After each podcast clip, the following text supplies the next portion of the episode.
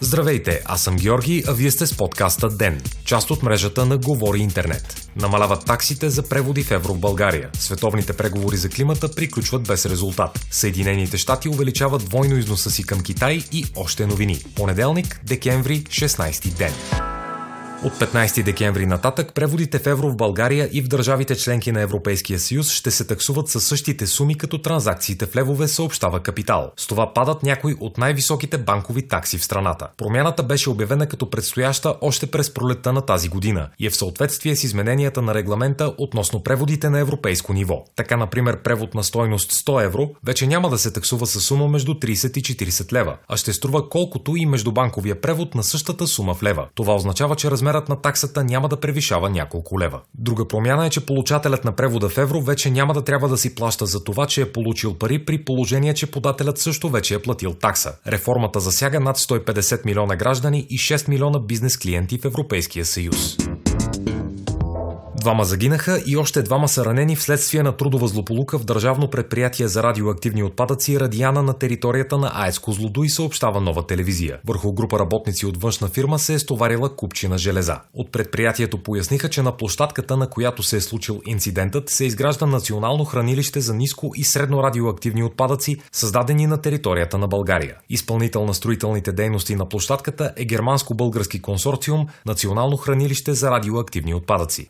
Ръководството на предприятието изказа съболезнования на близките на загиналите. Вчера конференцията на ООН за климата приключи по начин, който бе разкритикуван масово като един от най-лошите резултати на преговори относно климатичните промени от 25 години насам, пише вестник Нью Йорк Таймс. Съединените щати и други големи замърсители блокираха приемането дори на необвързваща резолюция, която щеше да насърчи държавите да си поставят по-амбициозни цели за съкръщаване на парниковите газови емисии през 2020 година. Делегати от близо 200 страни спориха повече от 40 часа след зададения по график край на конференцията Срещата, превръщайки я в една от най-дългите срещи в 25-годишната история на тези форуми, допълва вестник Washington Post. Делегацията на американския президент Доналд Тръмп отхвърли редица предложения на срещата на ООН. Сред тях бе прокарването на механизъм за обещетяване на развиващи се страни при понесени загуби от тежки бури, суши, наводнения и други последици от глобалното затопляне. Това бе и последното американско участие на този етап в световни климатични преговори, тъй като страната се оттегля от Парижкото споразумение за климата. Китай е отменил планираните допълнителни мита върху американски стоки, които трябваше да влязат в сила на 15 декември, съобщи Комисията по митата към Китайския държавен съвет. Решението е следствие от постигнатото в петък споразумение за първа фаза на търговска сделка между двете страни, предава агенция Reuters. Постоянният търговски представител на Съединените щати и главен преговарящ с Китай, Робърт Лайтхайзер, заяви, че в резултат от споразумението до две години американският износ за Китай ще се увеличи два пъти. Той изтъкна още, че по текста вероятно ще има допълнителни отделни редакции и че споразумението е забележително, въпреки че не решава всички проблеми из основи. В петък Лайтхайзер спомена първата седмица на януари 2020 година като вероятна дата за подписване на сделката.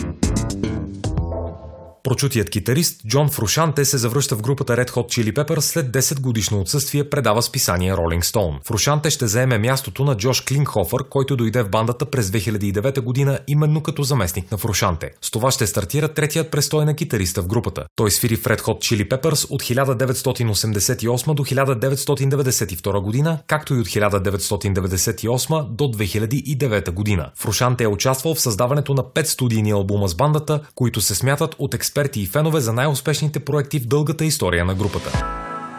Вие слушахте подкаста Ден.